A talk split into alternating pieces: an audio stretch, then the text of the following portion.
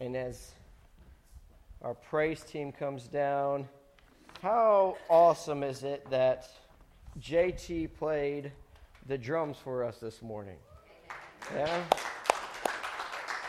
One of the things that I think is really awesome about our, our, our, our worship team as it is, is that, um, that it's been developed over time. It has been uh, a work that, has, that we've just seen uh, piece after piece um, come in, uh, instrumentation, uh, vocalization, and, and, and, it's grown and it's developed. And, and I think that that's a beautiful uh, reality of a way in which we see discipleship going on in our church. And um, we, we love Brother Mike uh, Guillory and so thankful for his faithfulness and his diligence to play the drums each week. Um, and, uh, and, he, and anytime I tell him, hey, man, thanks so much for all you do, he goes, what are you talking about? He goes, I get to come in and play the drums. Like, that's awesome. Like, you give me an opportunity to play the drums. And uh, he has a busy work schedule and a busy life. And so this is a reprieve for him in a lot of ways to be able to come in and and play the drums. But, but, but, but I think it's really cool that JT uh, has, uh, you know, he, he, provides percussion for us each week and then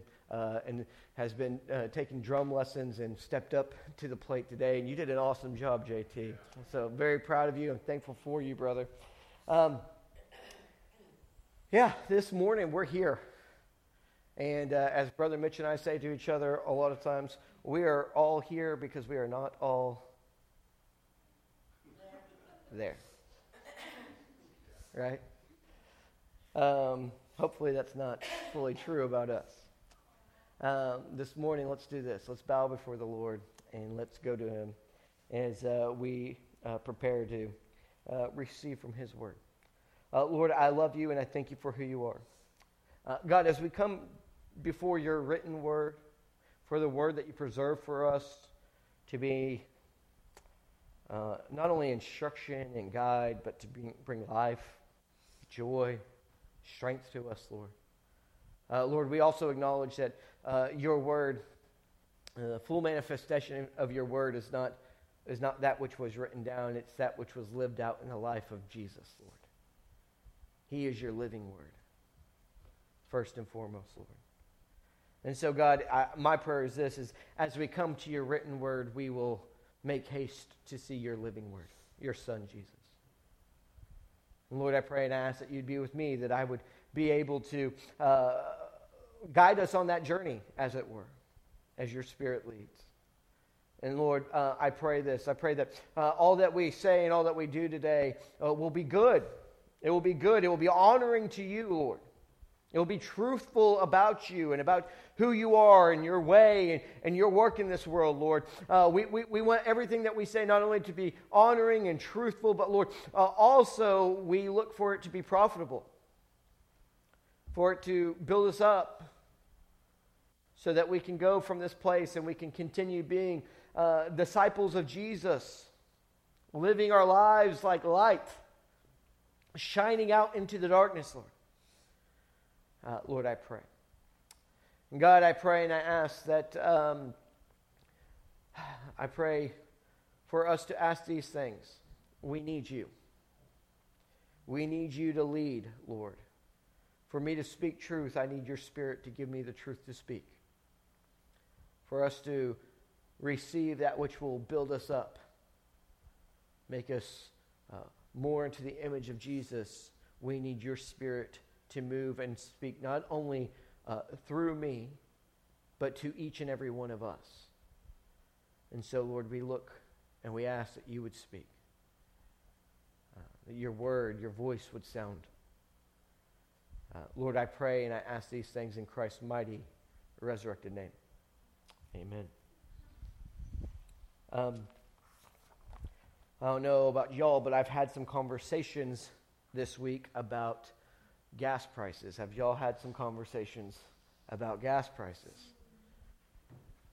Uh, I heard this morning in the, uh, in the sanctuary, uh, there was discussion for those folks who were alive uh, back in the day whenever there were, uh, you know, long lines at gas stations uh, in the late 70s. Anybody remember that?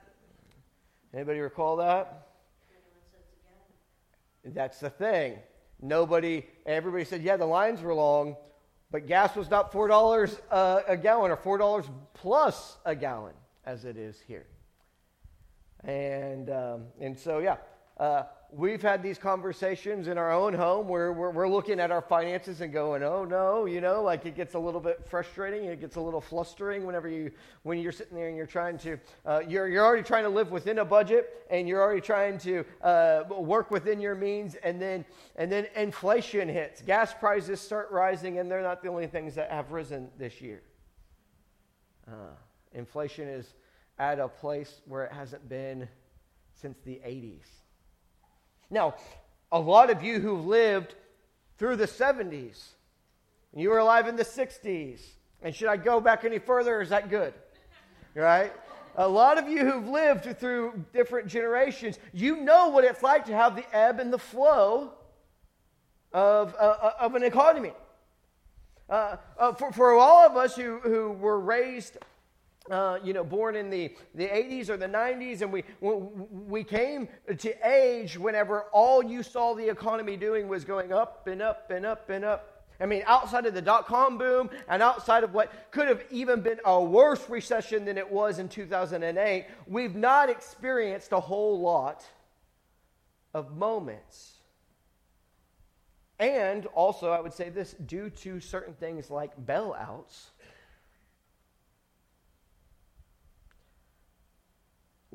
not only have we not experienced a whole lot of moments where there's been economic decline and recession, where gas prices are where they haven't been before, where uh, inflation is where it hasn't been in a long, long time.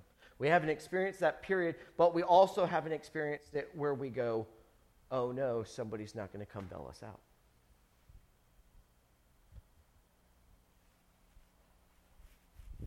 And it's scary. And sometimes we just flatly live in the, the, the, fear of a situation.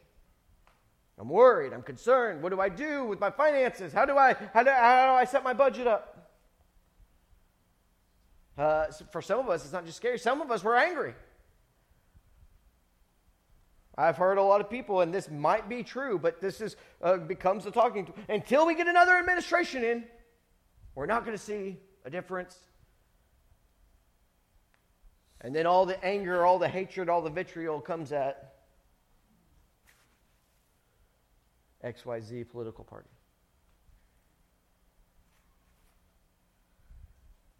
Uh, some of us, truth be told, some of us stick our head in the sand, right?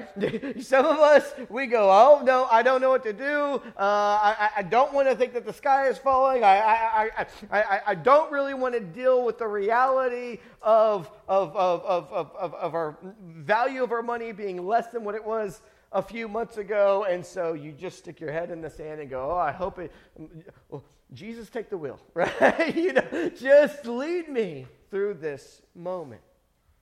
Now, I don't know where you're at. I don't know if you're one of those people who gets anxious and scared and, and overwhelmed whenever you start looking at dollars and cents. I don't know if you're a person who just, you know, uh, uh, you're just mad and you're angry. And, and, and every time you get an opportunity to talk about it, you're talking about, well, you know why it is. I don't know if you're a person who sticks your head in the sand and says, well, it's all going to be okay. I don't know how. I don't know why, but I'm hoping against hope, wistfully wishing that it's all going to be good.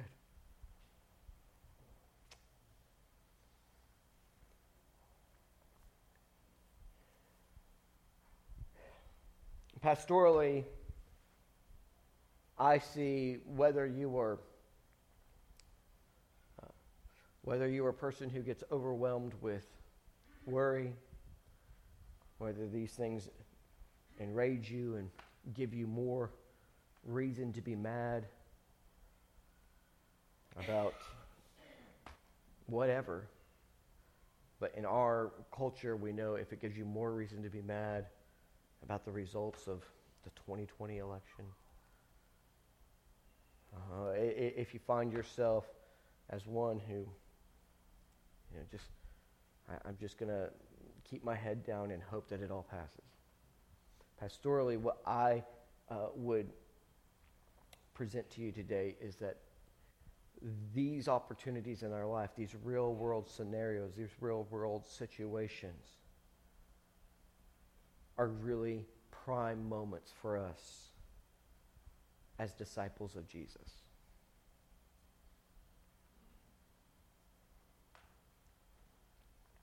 We read just a few minutes ago.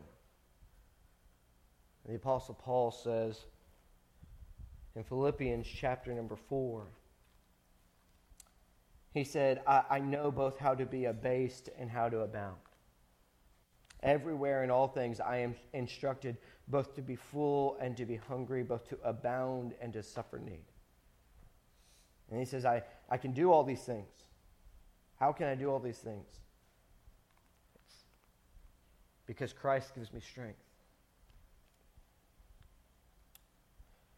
Now, Paul uh, is writing to the church at Philippi, and actually, what he is writing to tell them uh, at this point in the letter is thank you for the way you supplied for my needs, my physical needs. See, Paul was in prison. Uh, we believe whenever he wrote the book of Philippians, he was not just in prison, he was in, in prison in Rome.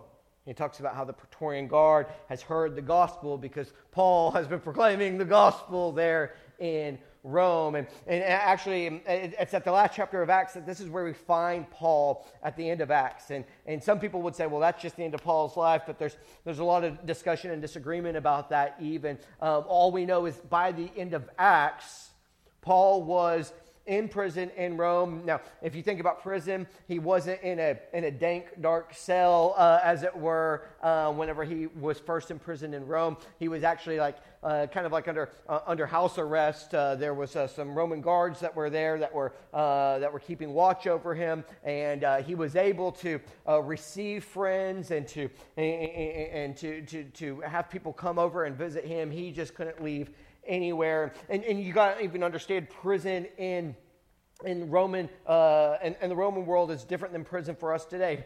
To, to, us today, prison is the sentence. Right? You go to jail and then you wait trial, and then you're going to be sentenced to either uh, a lot of jail or a little jail, or, or maybe you're, you're going to be let go from jail. But, but, but prison becomes the sentence. In the Roman world, prison was the place where you went to await your moment before the judge, and then you would receive your sentence. And so, whatever the judge said at that sentencing would be, uh, would be your punishment. Either you would have to pay a fine, or maybe your life would be on the line, or he would say, Hey, we have no cause for you to, to be imprisoned anymore, so go free. We, well, we, we, we've ruled that you are, you're innocent of the charges against you. But prison is where you went to wait before you got to the judge. Now, here's the thing about it you didn't know how long you were going to wait in prison. Like for us, if you if you get sentenced to prison, you are sentenced to five years or six months or whatever. You know your sentence, and actually, a lot of times you can you can hope that hey man, with good behavior and with certain other things that come into play, I might actually get out sooner. But but when Paul went into prison, uh, Paul was there, and he didn't know how long he was going to be there. In fact, we find that after he left Jerusalem and he was and he was. Uh, he was arrested and he was taken um, a, to Caesarea Philippi. He spent several years in Caesarea Philippi before he got a hearing before a judge for a Roman governor who would declare his fate. So Paul has been in prison in a house, and um, and he doesn't know how long he's going to be there. We don't know how long he's been there up to this point. But what we do know is that Paul was running short on supplies, and the disciples at Philippi, they put some goods together, and they sent one of their own to take this, this, this package to Paul to supply for him in this time of need. And so Paul is writing, and, and, and as he writes the letter, we see hinting at it, of it at the very beginning of the letter. But Paul is writing in a big, a big moment. What he wants to get to is thanking them for supplying his physical needs. Hey, you've been in a place where you've, you've fallen short of something physically. Maybe you needed food. Maybe you needed shelter, clothing. If you've never been in that situation, you are a rarity in this world. I don't think we get that in America all the time, but you are a rarity in this world if you've never fallen short of food, of some of our basic needs. There's been times in my life whenever I've needed something. Man, one of the stupidest moments, and, and I think about it every night. Y'all ever have just those moments where you were just kind of like, you're a blockhead? Have y'all ever been a blockhead? You have, I know. I'm looking exactly at the blockheads of the blockheads right here. No, just joking. Um, uh, you've ever been a blockhead, and then and then randomly you'll be driving down the road, life's going all, all right, and then that memory of your blockheadedness will come in, and then you will feel the the embarrassment, the guilt, the shame, all of it, right? Y'all been there, or is that just me? Please let me know that I'm not alone. So uh, sometimes I will be in a random moment, I will remember this happening. I was a freshman in college, I was working at Sam's Club, and um, uh, probably uh, being foolish with my money and not spending it very well. And, um, and, and, and, and so I had ran out of paycheck before I ran out of week. And, um, and I was there. I was um, going to go get uh, my, my, my dinner at, um, during my break time at work, I was going to get my dinner from Sam's Club Cafe. Everybody loved the pizza from Sam's Club Cafe, right? Uh, and also, y'all know that that pizza is a dollar fifty, right? I mean, like it is not expensive. So we're just kind of keeping this all in perspective here. So that pizza and a drink would have cost me 250 um, to, to eat my dinner. Well, guess what? I go and, uh, and I go to swipe my uh, debit card. And um, if this has never happened to you, wow, you're amazing. But uh, I went to swipe my debit card, and these like words came up on the screen, and it said declined. And I knew it wasn't because of identity theft. And I knew it wasn't because I was traveling or anything. I knew it was because you have insufficient funds in your account. So this is just telling you about the state of things for me at this moment. I could not buy a $2.50 meal from Sam's Club Cafe. And uh, I was like, oh man. Well, I was getting paid that night, and I, it wasn't like I was gonna go hungry. You know, I mean, I was. I think at that point I had like a four or five hour shift, and I was halfway through it. It was like I'm not. I'm, I'm not gonna, you know, be destitute of food. But there was this woman and her daughter, and they were right behind me in line, and they saw this happen, and that woman, being a mother, felt for me. And so I went and I sat down in the cafe and I was just like, man, you idiot. And I was, you know, trying to tell myself all the things that, you know, all the things I'm going to do better so that I don't get into this situation next time, you know, uh, and, and, and, berate myself a little bit. And all of a sudden, this, uh, this woman's daughter, who's not much younger than me, and she was cute. So this was like kind of hard, you know. She, she, she comes over to me and she like, hey, here, and she like hands me like five or ten dollars. And I was like, oh, no, no, no, no, I'm fine. Like, it's okay. And she's like, no, no, really, take it.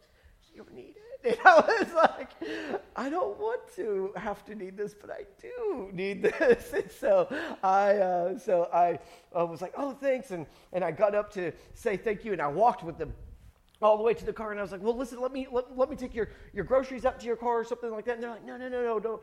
No, actually, stop. I was walking with them and I was thanking them and I was like, I don't need this, I don't need this. And they said, No, no, no, don't worry about it. And I was like, Are you sure? And they're like, Yeah. And then we got to the door and I was like, Well, thank you. And I knew I had like five minutes left on my break. So I just bolted back to the cafe so that I could eat my food. And as I was sitting there eating my food, I went, you could have at least helped them out to the car with their groceries. and I think about that moment all the time. It comes into my brain, and I just remember being like, no, no, no, I don't need it. You take it. And then just running back to the cafe and going, you could have helped them out a little bit, Macaulay. You could have taken their groceries to the car, and you're stupid.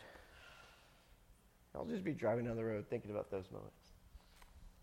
But there's another aspect to the story that I think is more beautiful is in that moment whenever I needed something somebody somebody saw it and they provided it for me. And so sometimes I have to get beyond my narcissism and I have to just say, you know what, if I helped them out to the, to the car or not, that's not the point of the story. The point of the story is that the lady saw this beautiful college freshman, strapping young man who was who was who was going to miss out on some some food and she was like I can't let that stand. And so she provided for me. And that was a really sweet thing for somebody to do. Now, we could argue whether I was the most worthy candidate of that provision, and I would not, I would be top amongst the people to say there was probably more deserving, more needy people than me. But she helped me. And sometimes, whenever I think about me not carrying the groceries out to the car, it's not because, oh man, I look like a jerk. It's because I really get to tell her thank you. I didn't really get to fully express that. And that's what Paul is doing in Philippians chapter number 4. When we find this text, Paul is writing a genuine word of thanks, of gratitude for how they supplied him. Now, here's the deal Paul, in his giving thanks to them, he also comes back and he makes a side point. And this is actually the side point. His main point is to give thanks, but his side point is to say, I'm not just giving thanks because you gave me stuff. See, Paul really wants them to know I'm thankful for you, Philippians, period. You, you, you, you, you. You as a human being who, who deserves dignity and respect and love and humanity. I am thankful for you I'm not just thankful for the stuff that you've given me. And this is important because in the Roman world, there was this thing called benefaction. And, and, and, it was actually kind of this, this prized place. And you could think about kind of philanthropy in our day kind of being somewhat similar to it. But you could become somebody's benefactor and you could be a jerk and you could be a terrible person and you could actually be a bad person of low moral character. But if you were a benefactor, you were to be honored. And a lot of relationships were, were geared around this, this, this, this, this practice of benefaction. And so sometimes, whenever people said thank you, they didn't care about you, they cared about the stuff that you gave them. And so when Paul makes this point, he is trying to say, I'm not saying this like any other person in our Roman world. You weren't just my benefactors, and that's why I'm thankful for you. That's why you bring me joy. Paul is saying, You provided for me, and that brought me joy. But let me make it clear to you you don't only bring me joy because you provide me stuff. In fact, Paul says, I've learned some things about having a lot of stuff and a little stuff. I've learned, he says in verse number 11.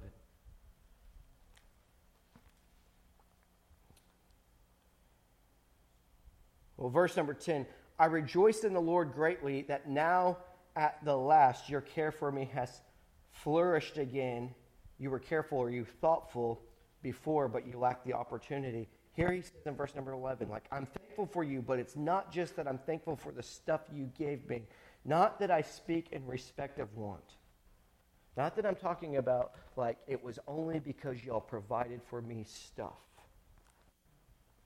And Paul says this I have learned whatsoever state I am, therewith to be content. I've learned that whether I've had moments of humility or moments of honor, whether I've had a full belly.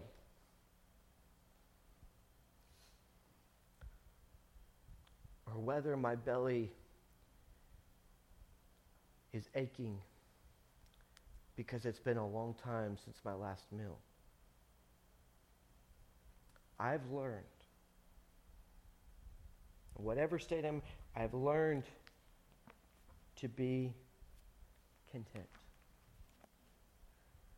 Now, there's a point, a couple points that we need to make about this. Paul learned to be content. Paul wasn't automatically content. You, you, know what I get frustrated with my kids about? They're not automatically content. In fact, uh, we, we leave one thing and we've just gone and we've, we've sacrificed time, energy, and resources, and we are there and it's for their benefit and they've had a great time. And we get in the car and we are headed home and they go, What, can, what are we going to do next? And we, in all of our patience and grace, go, Is nothing good enough for you?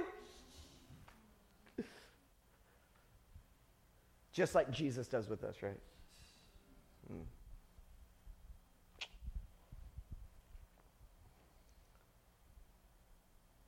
Paul learned to be content. He didn't say, I knew it. It was a direct download. I'm Paul. I have an S on my chest. uh, I'm Paul. I have an S on my chest. He said, I learned a lesson. See, Paul is revealing to us here that he, as an apostle of Jesus Christ, an, an authorized, legitimate agent, an ambassador to take the good news to the, the, the, known Roman world, uh, Paul, who was an apostle, was also a disciple of Jesus Christ. And we would say this he, he, he would probably consider himself first a disciple and then later an apostle. And what I mean by that is, apostle as an office for him didn't come before him being a disciple, a follower, a learner from Jesus.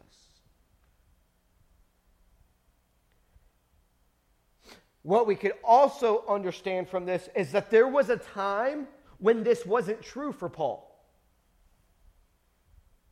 Is that a bad assumption to make? If he says, I've learned this, that means that there was a time There was a time, possibly, when Paul probably looked around and he said, I've got so much. Look at what I've done. I would take it on good authority to believe that Paul had that mindset because Paul tells us in Philippians chapter number three hey, listen, I used to have a lot of clout, a lot of credentials, and I've had to rethink that all those things that were gained to me, I now count as loss.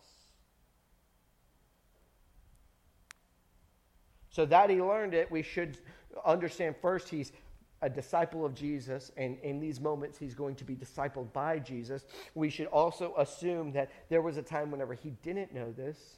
Maybe whenever he had a lot, he felt really good. He felt high on the horse. He felt like the world is my oyster and we can face the new day no matter what challenges come. And then whenever he had a little, he probably thought, oh no, the sky is falling. Or he thought, we can't make it, we can't do it, we can't do it. It doesn't make sense on paper. I, I, don't, I don't suppose that Paul was a very fly by the seat of your pants type of guy. I believe Paul was a very wise and very prudent individual. And I can imagine that Paul put pen to paper to see if things were going to play out. And these were the types of things that Paul needed to learn. Paul needed to learn when you have a lot of resources, that does not mean everything is going great as it is or everything will go great. Paul needed to learn that when you don't have a lot of resources, that doesn't mean that everything is going terribly or that everything will go terribly.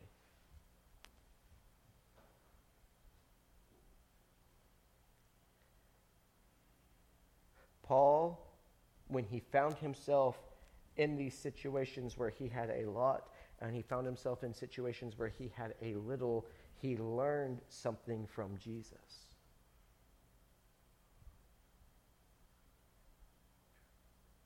He said he learned, whether a lot or whether a little, whatever state he was in, whether the gas prices were uh, 98 cents like they were whenever I started driving. Do y'all remember those days? You could put $3 of gas in and it made a difference. It's amazing to me.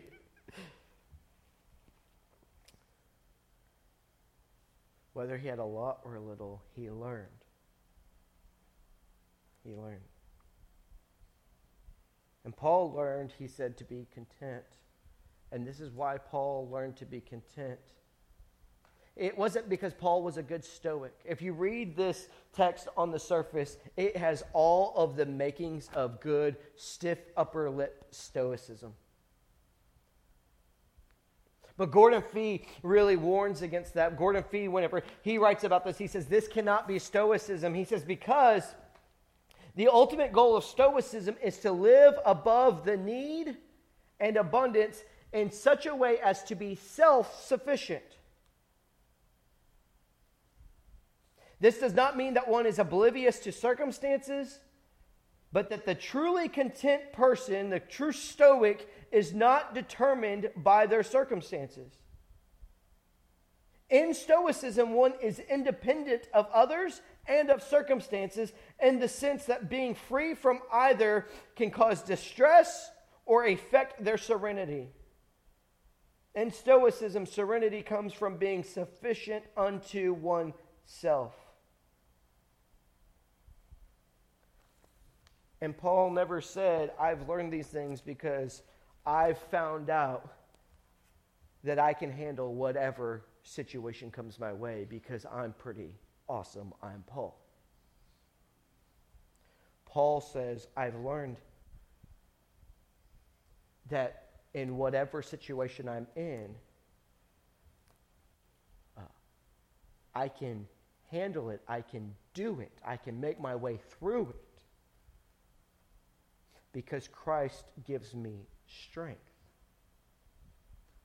Now, note here, he doesn't say because, because all of my all of my needs are always met.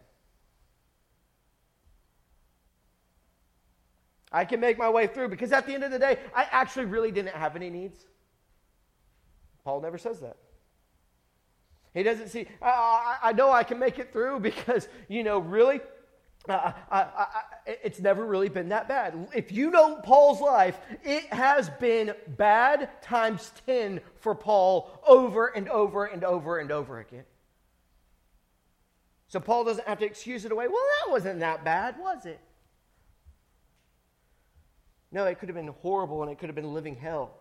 And Paul doesn't say, Well, I've learned that it's, you know what, really at the end of the day, I, I didn't need that much anyways. He didn't say at the end of the day, you know what, it really wasn't that bad anyways.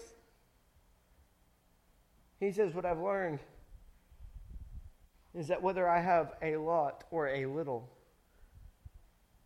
it's not me who's getting me through. Whether I have a lot or a little, Christ continues to give me the strength I need to endure faithfully. And you look at Paul's life, he did this. Paul endured faithfully. Now, whenever I think about this, I, I think there, there's a sense in which there's like this inner spiritual strength that the Lord gives, right? This grace that God gives that says, "Hey, listen, man, just just just keep going." But but then I have to go. That has to be rooted in something for me. Right? Because my, my, the God that we see in Scripture is not just a God that says, hey, listen, click your heels together three times and everything's going to be okay. Hey, say it without your fingers crossed and everything's going to be all right. And a lot of things that we hear that are called faith today, that's all it is. It's wistful wishing. It's positive, intentional, motivational thinking. No, just don't have a bad thought about it. But here's where I would say, here's where rubber meets the road. Here's where Paul could say that Jesus could give him strength whenever he was lacking. And we find it again in Philippians chapter number 3. In Philippians chapter number 3, Paul says, uh, Those things that were gained to me, I count loss for Christ. Yea, doubtless I count all things lost for the excellency of the knowledge of Jesus my Lord. Paul says, For whom I have suffered the loss of all things, but I do now count them dung, refuse, trash, excrement. They're not really lost. Here's the deal I count them as refuse so that I may win Christ. And so that I may be found in him, not having my own righteousness, which is of the law, but that which is through the faith of Christ, the righteousness which is of God by faith. Paul says, I want to know him and the power of his resurrection and the fellowship of his sufferings. I want to be made conformable unto his death if by any means I might attain unto the resurrection of the dead.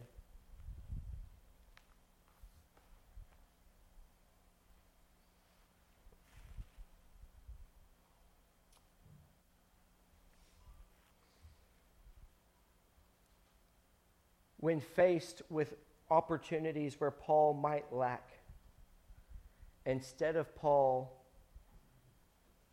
getting anxious and worried about it, he learned another way. Instead of Paul just getting angry at the state of things or the reason for the state of things, Paul learned another way. In the face of that, suffering some sort of need or physically suffering, in the face of these things, Paul learned you don't just stick your head in the sand and let it all pass you by.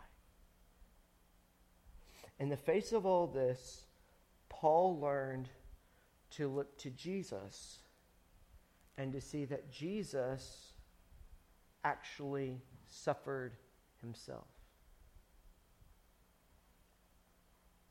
That there was times whenever Jesus went out without food, clothing, and shelter. And in fact, there was times whenever Jesus was not given the honor that was due to him when he was humiliated. And in fact, there was a time whenever Jesus had his complete dignity and authority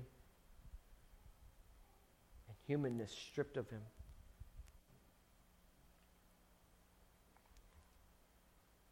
and he was placed on a Roman cross. And he suffered and died in great agony and great shame.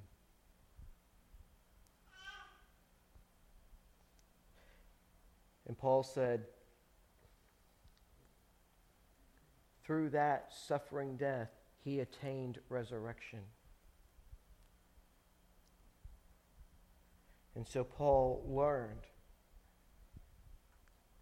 it doesn't matter if I have everything or if I have nothing, physically speaking. I can walk through this, I can endure this,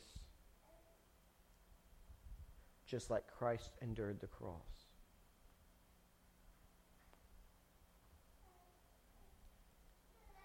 And he also learned that the Christ who endured the cross is the Christ who walks with us, whether we have a lot or whether we have a little.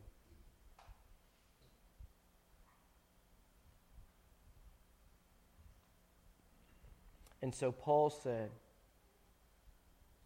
I learned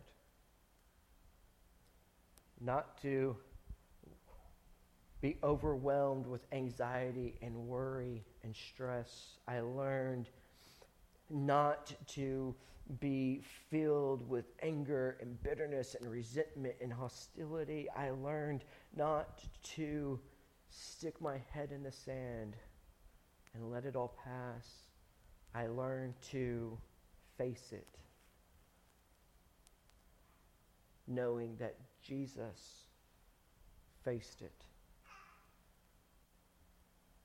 And to face it, knowing that because Jesus faced it, he is now at the right hand of the Father. The thing that gives Paul strength is going, if I can suffer loss and look like Jesus in the midst of it, I will attain unto the resurrection.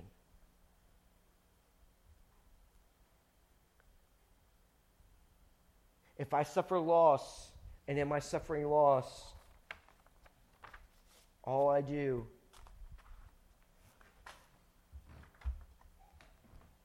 is busy myself with worrying, anxiety, strife, anger, bitterness, resentment. If I do that, then guess what? I'm not looking like Jesus.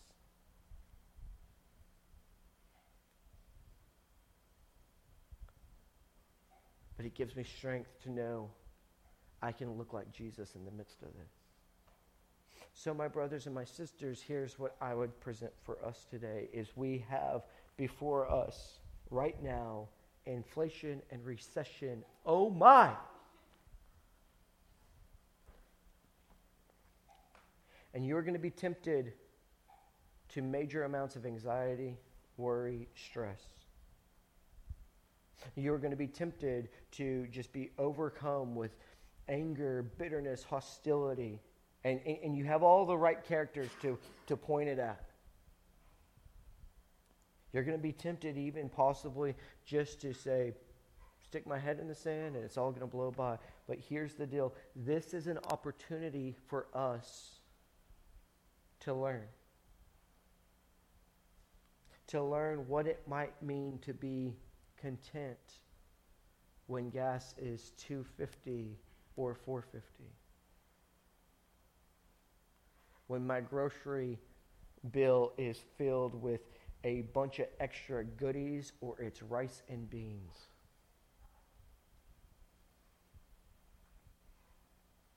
when we have a lot or we have a little or we have a lot but it's not going very far because the value of it has been destroyed. This is an opportunity for you and I to continue on in our discipleship of Jesus. And so let's take it as such.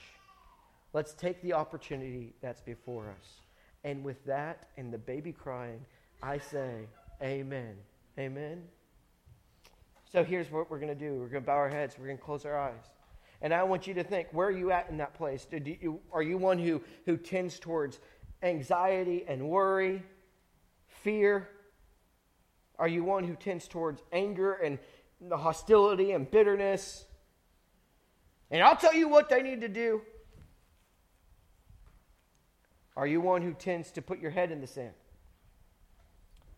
Who are you? Where do you fall? I bet some of us fall on one of these pretty clearly. Some of us can find ourselves like on, on, on, different footing with all of them. Here's what I would encourage you to do is take this and say, God, I don't want to fall into the old ways. I want to learn a new way. I want to learn a new way, God. And so what's the new way that you want to learn? Do you want to learn the way of peace in the midst of anxiety? Do you want to learn the way of love and patience in the midst of uh, anger and hostility or in the face of anger and hostility? Do, do you want to work, learn the way of wisdom and prudence in the face of c'est la vie?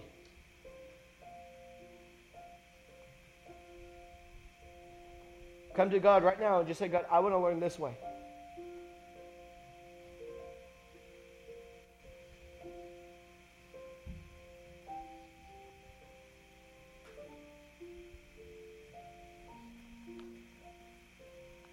Teach us Help us to be learners like Paul was a learner. Help us to understand that there was something that Paul uh, knew or thought he knew before, a way that he knew before, but he learned a new way.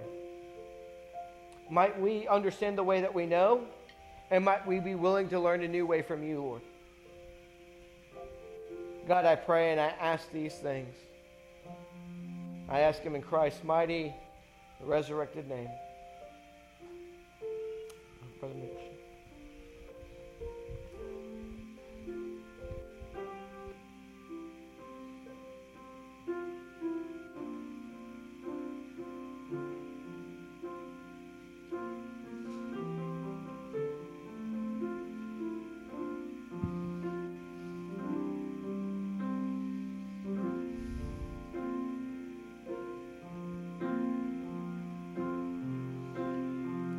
Well, it's good to be in church today. We're glad you're here.